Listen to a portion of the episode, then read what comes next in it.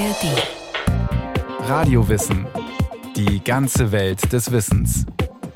Ein Podcast von Bayern 2 in der ARD Audiothek.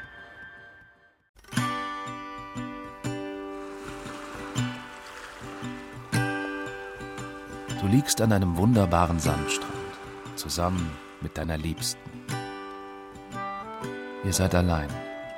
Die Sonne wärmt angenehm die Haut, der Wind streicht lau über den Körper. Du bist ruhig, ganz entspannt. Alles ist perfekt. Und dann geht es los. Warum hast du am letzten Samstag deinem Nachbar nicht deutlicher Bescheid gesagt, als er seinen stinkenden Grill unter deinem Fenster aufgebaut hat? Er soll dich in Ruhe lassen, dich nicht belästigen mit seiner primitiven Schlagermusik und den stinkenden Aldi-Billigwürstchen. Aber nein, du warst mal wieder nett und moderat. Du lächelst freundlich, bittest ihn, es wäre wirklich nett, wenn sie in Zukunft vielleicht doch bitte. Ach, du bist ein kleiner Schleimer, ein Feigling, ein Loser. Und am Tag davor, im Büro, genau das Gleiche. Er gibt dir Befehle, obwohl. Grübeln ist ja fokussiert darauf, auf negative Aspekte oder Dinge, die, wo man sich selber eben nicht okay findet. Und wenn ich jetzt einsteige und über diese Dinge mehr und mehr nachdenke, dann passiert es, dass mir sicherlich immer mehr negative Erinnerungen auch einfallen werden. Also ich finde immer mehr Belege dafür, warum das stimmt, wie ich gerade über mich nachdenke. Entsprechende Erinnerungen kommen auf. Und wenn ich jetzt viele negative Erinnerungen mir vergegenwärtige, dann beeinflusst das natürlich auch die Art und Weise, wie ich meine Gegenwart und meine Zukunft sehe. Vorbei die Ruhe. Die Gedanken kreisen und kreisen. Du willst aufhören mit diesen Gedanken. Du setzt dich auf, schaust den Wellen zu, wie sie sich an den Felsen brechen. Doch die Gedanken kommen wieder. Sie lärmen in deinem Kopf, drängen sich in den Vordergrund. Sie nisten sich in deinen Körper ein.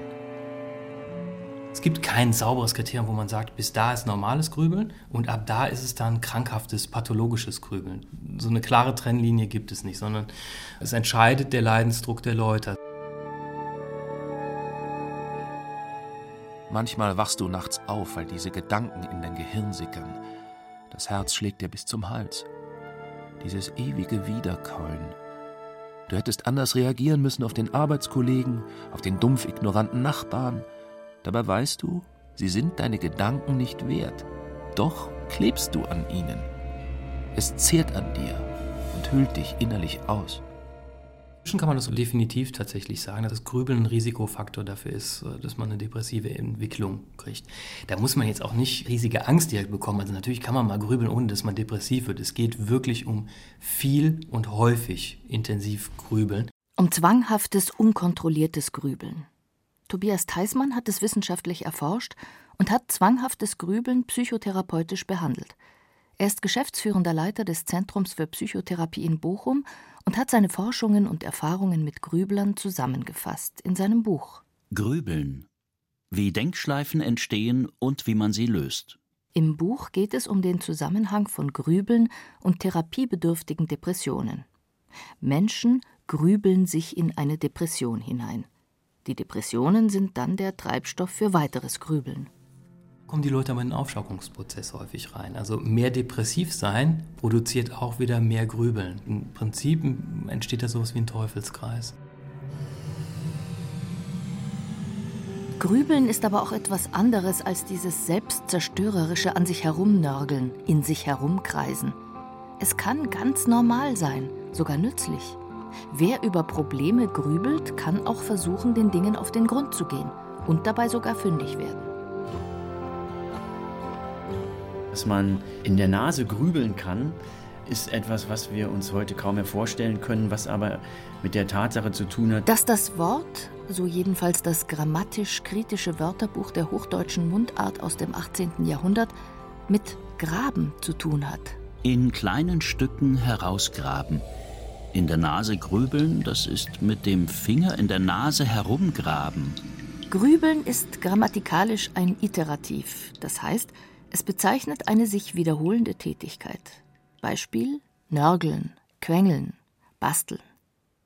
Grübeln bezeichnete nicht nur das gedankenverlorene, fortgesetzte Popeln, sondern auch einer Sache nach allen, auch den kleinsten Umständen mühsam nachdenken, sowohl im guten Verstande als auch im nachteiligen, mühsame, aber unnütze, vergebliche Betrachtungen und Untersuchungen anstellen. Über die Dreieinigkeit Gottes grübelt man den ganzen Tag und stiftet nicht den geringsten Nutzen damit. Und damit wären wir eigentlich schon wieder bei dem, der sich während eines perfekten Tages durch das Grübeln mit negativen Gedanken das Leben verübelt. Doch Grübeln im Sinne von Graben, Graben in den eigenen Gedanken, Gefühlen und Erinnerungen, kann auch angenehm sein, sogar lustvoll und beglückend.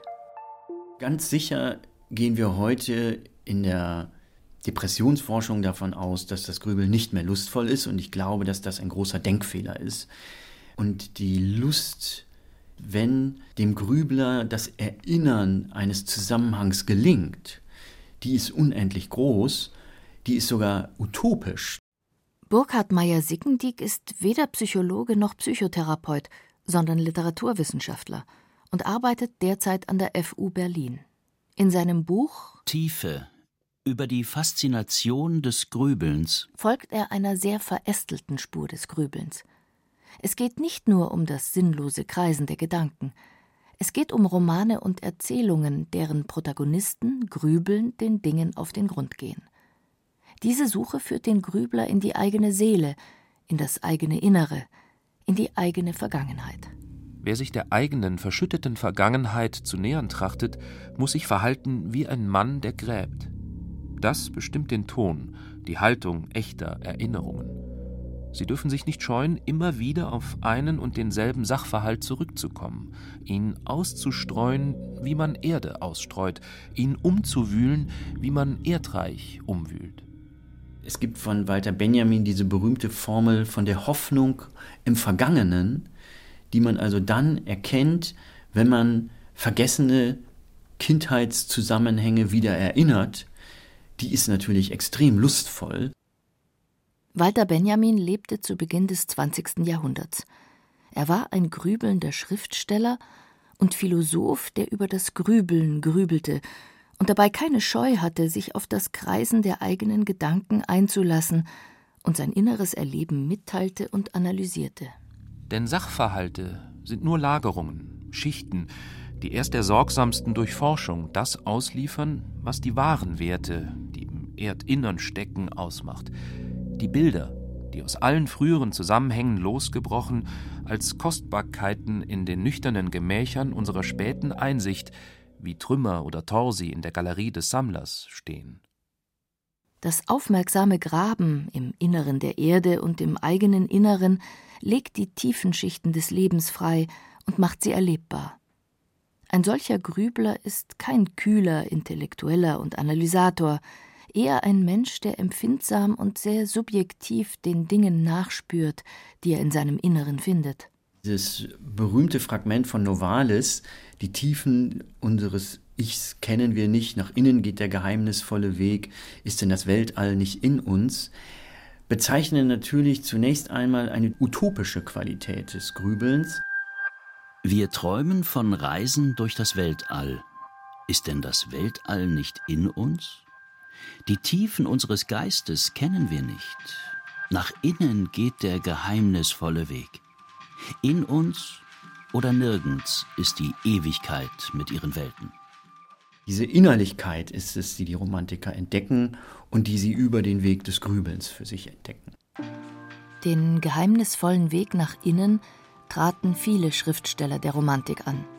Dort, in der Tiefe des menschlichen Gemüts, suchten sie etwas Echtes und Wahres, jenseits der Heuchelei und Lüge und auch jenseits der Konventionen und der Schulbuchweisheit. Es ist die Suche nach etwas Ursprünglichem und Unverfälschtem, etwa bei Ludwig Tieck. Unbefriedigt von dem Unterrichte, den ich von den Lehrern und Büchern erhielt, versenkte sich mein Geist in Abgründe. Ein vorwitziger, kecker Zweifel, ein unermüdliches, finsteres Grübeln hatte für mich den Baum des Lebens entblättert. Die Ambivalenz des Grübelns liegt in dem doppelten Bewegungen, nämlich einerseits von der Tiefe angezogen zu sein und andererseits aber doch in Endlosschleifen sich zu verfangen, was natürlich heißt, was man als Grübler zu finden hofft in der Tiefe, sich vielleicht doch nicht erfassen lässt und man darum das Gefühl hat, man kreist immer wieder um den gleichen Punkt.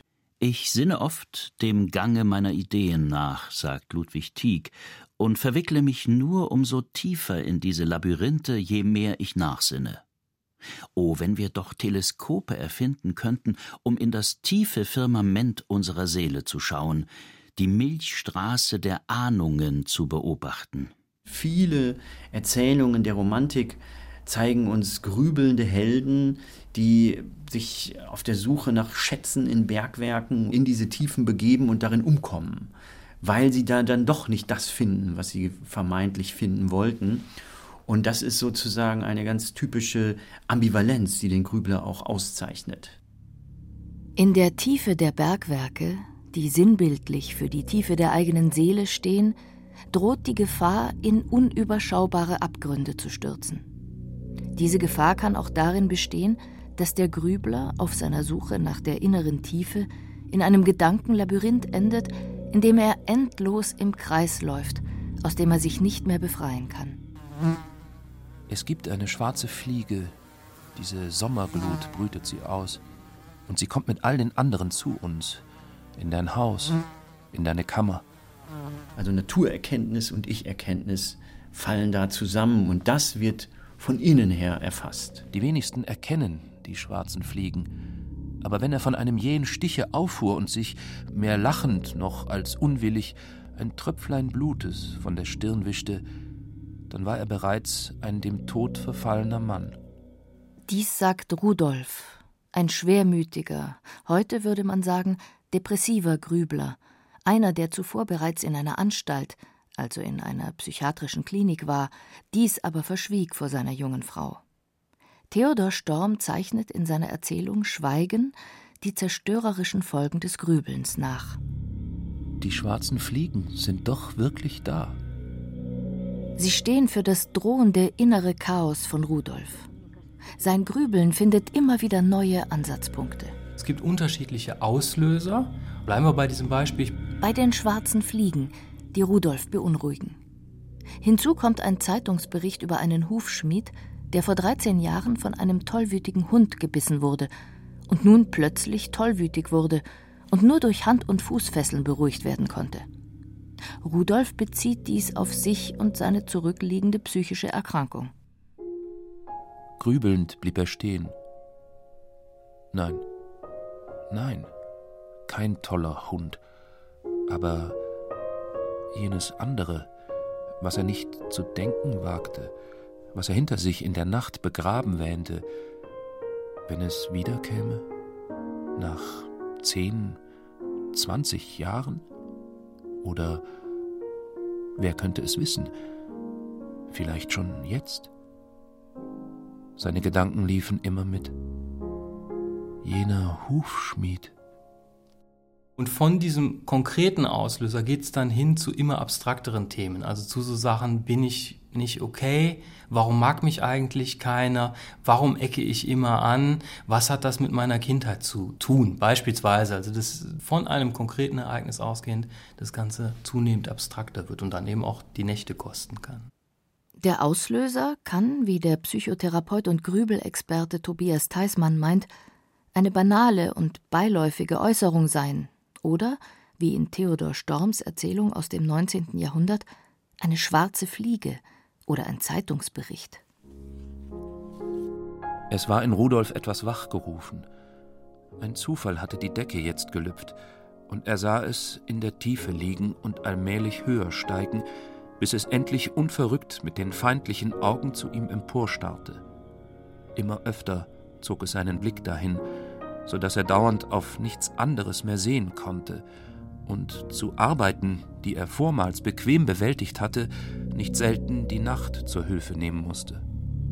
Man ist stark in Gedanken, man kann sich also schlechter konzentrieren, man findet schlechter Lösungen für Probleme oder ist weniger überzeugt davon. Und so transportiert eigentlich dieses Grübeln ja diese negativen Konsequenzen immer mehr mit sich. So wie bei Rudolf, den sein Beruf als Förster nun überforderte.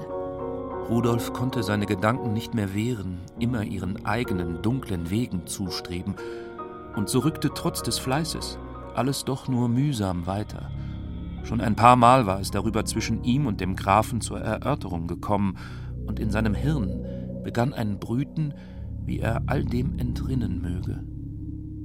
Rudolf fixiert sich darauf, dass ihn seine eigentlich überwundene psychische Erkrankung einholen kann.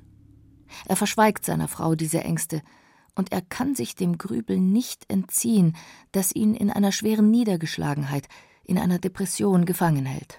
Niedriger Selbstwert oder Selbstwertverlust und Grübeln hängt sicherlich ganz eng zusammen, dass dann mehr gegrübelt wird. Man hat ja mehr, was man in Frage stellen kann auch, ne? also wo man immer wieder skeptisch drauf guckt. Und dann bereitet Rudolf seinen Suizid vor. Er hält die sich selbst zugeführte Qual nicht mehr aus und will sich erschießen. Ein kurzes Bedenken noch. Dann nahm er seine beste Kugelbüchse aus dem Gewehrschranke und lud sie sorgsam. Es war ein Abschiedsbrief, den Rudolf hinterlassen hatte, ein Bekenntnis, dass er wahnsinnig sei. Dann ging er in den Wald, um seiner grübelnden Existenz ein Ende zu machen. Die Frage ist, was tun, wenn keine Kugelbüchse zur Hand ist, oder wenn der Grübelnde vielleicht doch weiter leben und das nutzlose Grübeln und Kreisen der Gedanken in den Griff bekommen will.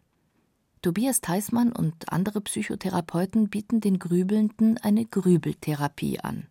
Erste Strategie ist total trivial, aber erstmal mitbekommen, dass man grübelt. Und das ist gerade in den Behandlungen, die wir durchgeführt haben, für diese Vielgrübler, da war es oft so, dass Leute erzählt haben, ich kriege das gar nicht mit, ich versinke quasi in so einen Grübelzustand und erst 20 Minuten später, 30 Minuten später rutsche ich dann aus dieser Selbstabsorption überhaupt erst wieder heraus und bekomme mit, was mache ich hier eigentlich gerade. Kurzum, es geht um so etwas wie Krankheitseinsicht und den Wunsch, das Leiden abzustellen. Ein zweiter Schritt wäre die Frage, warum und worüber gegrübelt wird. Gibt es unerledigte Fragen? Unerledigte Probleme, das wissen Psychologen, beanspruchen sehr viel Aufmerksamkeit und konzentrieren die Blickrichtung auf die Vergangenheit. Ein dritter Schritt wäre dann irgendwie sich mal kritisch selber zu fragen, verspreche ich mir irgendwas vom Grübeln oder verspricht das Grübeln mir irgendwas? Und wenn man Leute fragt, die gerade grübeln, die sagen häufig schon sowas wie, boah ja, jetzt denke ich, boah, gleich komme ich vielleicht auf eine Idee, vielleicht komme ich gleich zu einer Lösung, vielleicht verstehe ich gleich Dinge besser. Ablenkung wäre eine andere Möglichkeit. Die Aufmerksamkeit auf anderes richten. Etwas unternehmen, Sport treiben, da kommt ein häufiger Einwand, der ist auch berechtigt, aber ich kann mich auch nicht immer ablenken. Das stimmt. Es geht nur darum, eben kurzfristig aus dieser Stimmung herauszukommen. Und dann trainieren die Grübeltherapeuten mit ihren Klienten, wie sie die negativen Gedanken in den Griff bekommen. Die Betroffenen lernen, Situationen zu vermeiden, in denen sie ins Grübeln geraten. Sie trainieren dann, ihre Aufmerksamkeit gezielt auf andere Dinge zu richten. Sie konzentrieren sich auf ihren Atem, auf Geräusche, auf positive Gedanken. Und auch das kann man üben. Also, dass man das klar kriegt. Man muss nicht jedem Gedanken nachgehen. Also, es gibt so kleinere Strategien, wie man das üben kann, eben einfach äh, das mitzukriegen, ohne darauf einzusteigen. Sondern man muss es eine Zeit lang üben. Das Grübeln, wie es der Literaturwissenschaftler Burkhard Meyer-Sickendiek versteht, ist nicht unbedingt das therapiebedürftige, depressive Kreisen der Gedanken. Darum plädiere ich dafür, dass man der psychologischen Forschung nicht glaubt, wenn sie sagt, Grübeln ist immer ein Weg in die Depression. Ganz im Gegenteil. Es kann auch ein lustvolles, gedankliches Graben in der Vergangenheit sein oder der Versuch, den Sinn der eigenen Existenz zu ergründen, um Tiefe zu gewinnen. Ich halte es mit den tiefen Problemen wie mit einem kalten Bade. Schnell hinein, schnell hinaus. Dass man damit nicht in die Tiefe, nicht tief genug hinunterkomme, ist der Aberglaube der Wasserscheuen, der Feinde des kalten Wassers. Sie reden ohne jede Erfahrung. Das schreibt Friedrich Nietzsche, ein philosophischer Grübler, der dem vermeintlich Tiefen mit großer Skepsis begegnet. Oh, die große Kälte macht geschwind. Und nebenbei gefragt, muss man auf einer Sache, um sie zu verstehen und zu hinterfragen, festsitzen? Auf ihr wie auf einem Ei gebrütet haben? Nietzsche meint nein. Vielleicht auch deshalb, weil Unglück droht, Depression, Verzweiflung, das Versinken in ewig kreisenden Gedanken. Nur ein Schuss in die Luft. Mit dem grüblerischen Rudolf in Theodor Storms Erzählung gab es nämlich doch noch ein Happy End. Der Teufelskreis aus Grübelei und Niedergeschlagenheit wird aufgebrochen.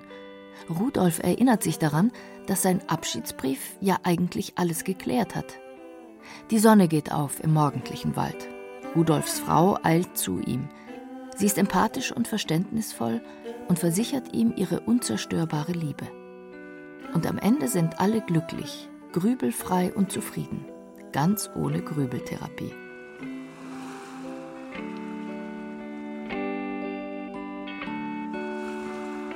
Du liegst an einem wunderbaren Sandstrand, zusammen mit deiner Liebsten. Ihr seid allein.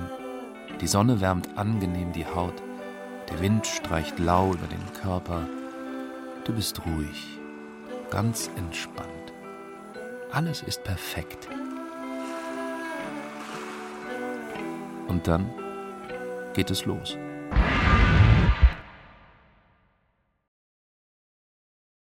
Sie hörten über das Grübeln, gefangen in eigenen Gedanken, von Rolf Kanzen. Regie Christiane Klenz, Technik Clemens Kamp. Es sprachen Irina Wanker, Thomas Leubel und Detlef Kügo. Eine Sendung von Radio Wissen.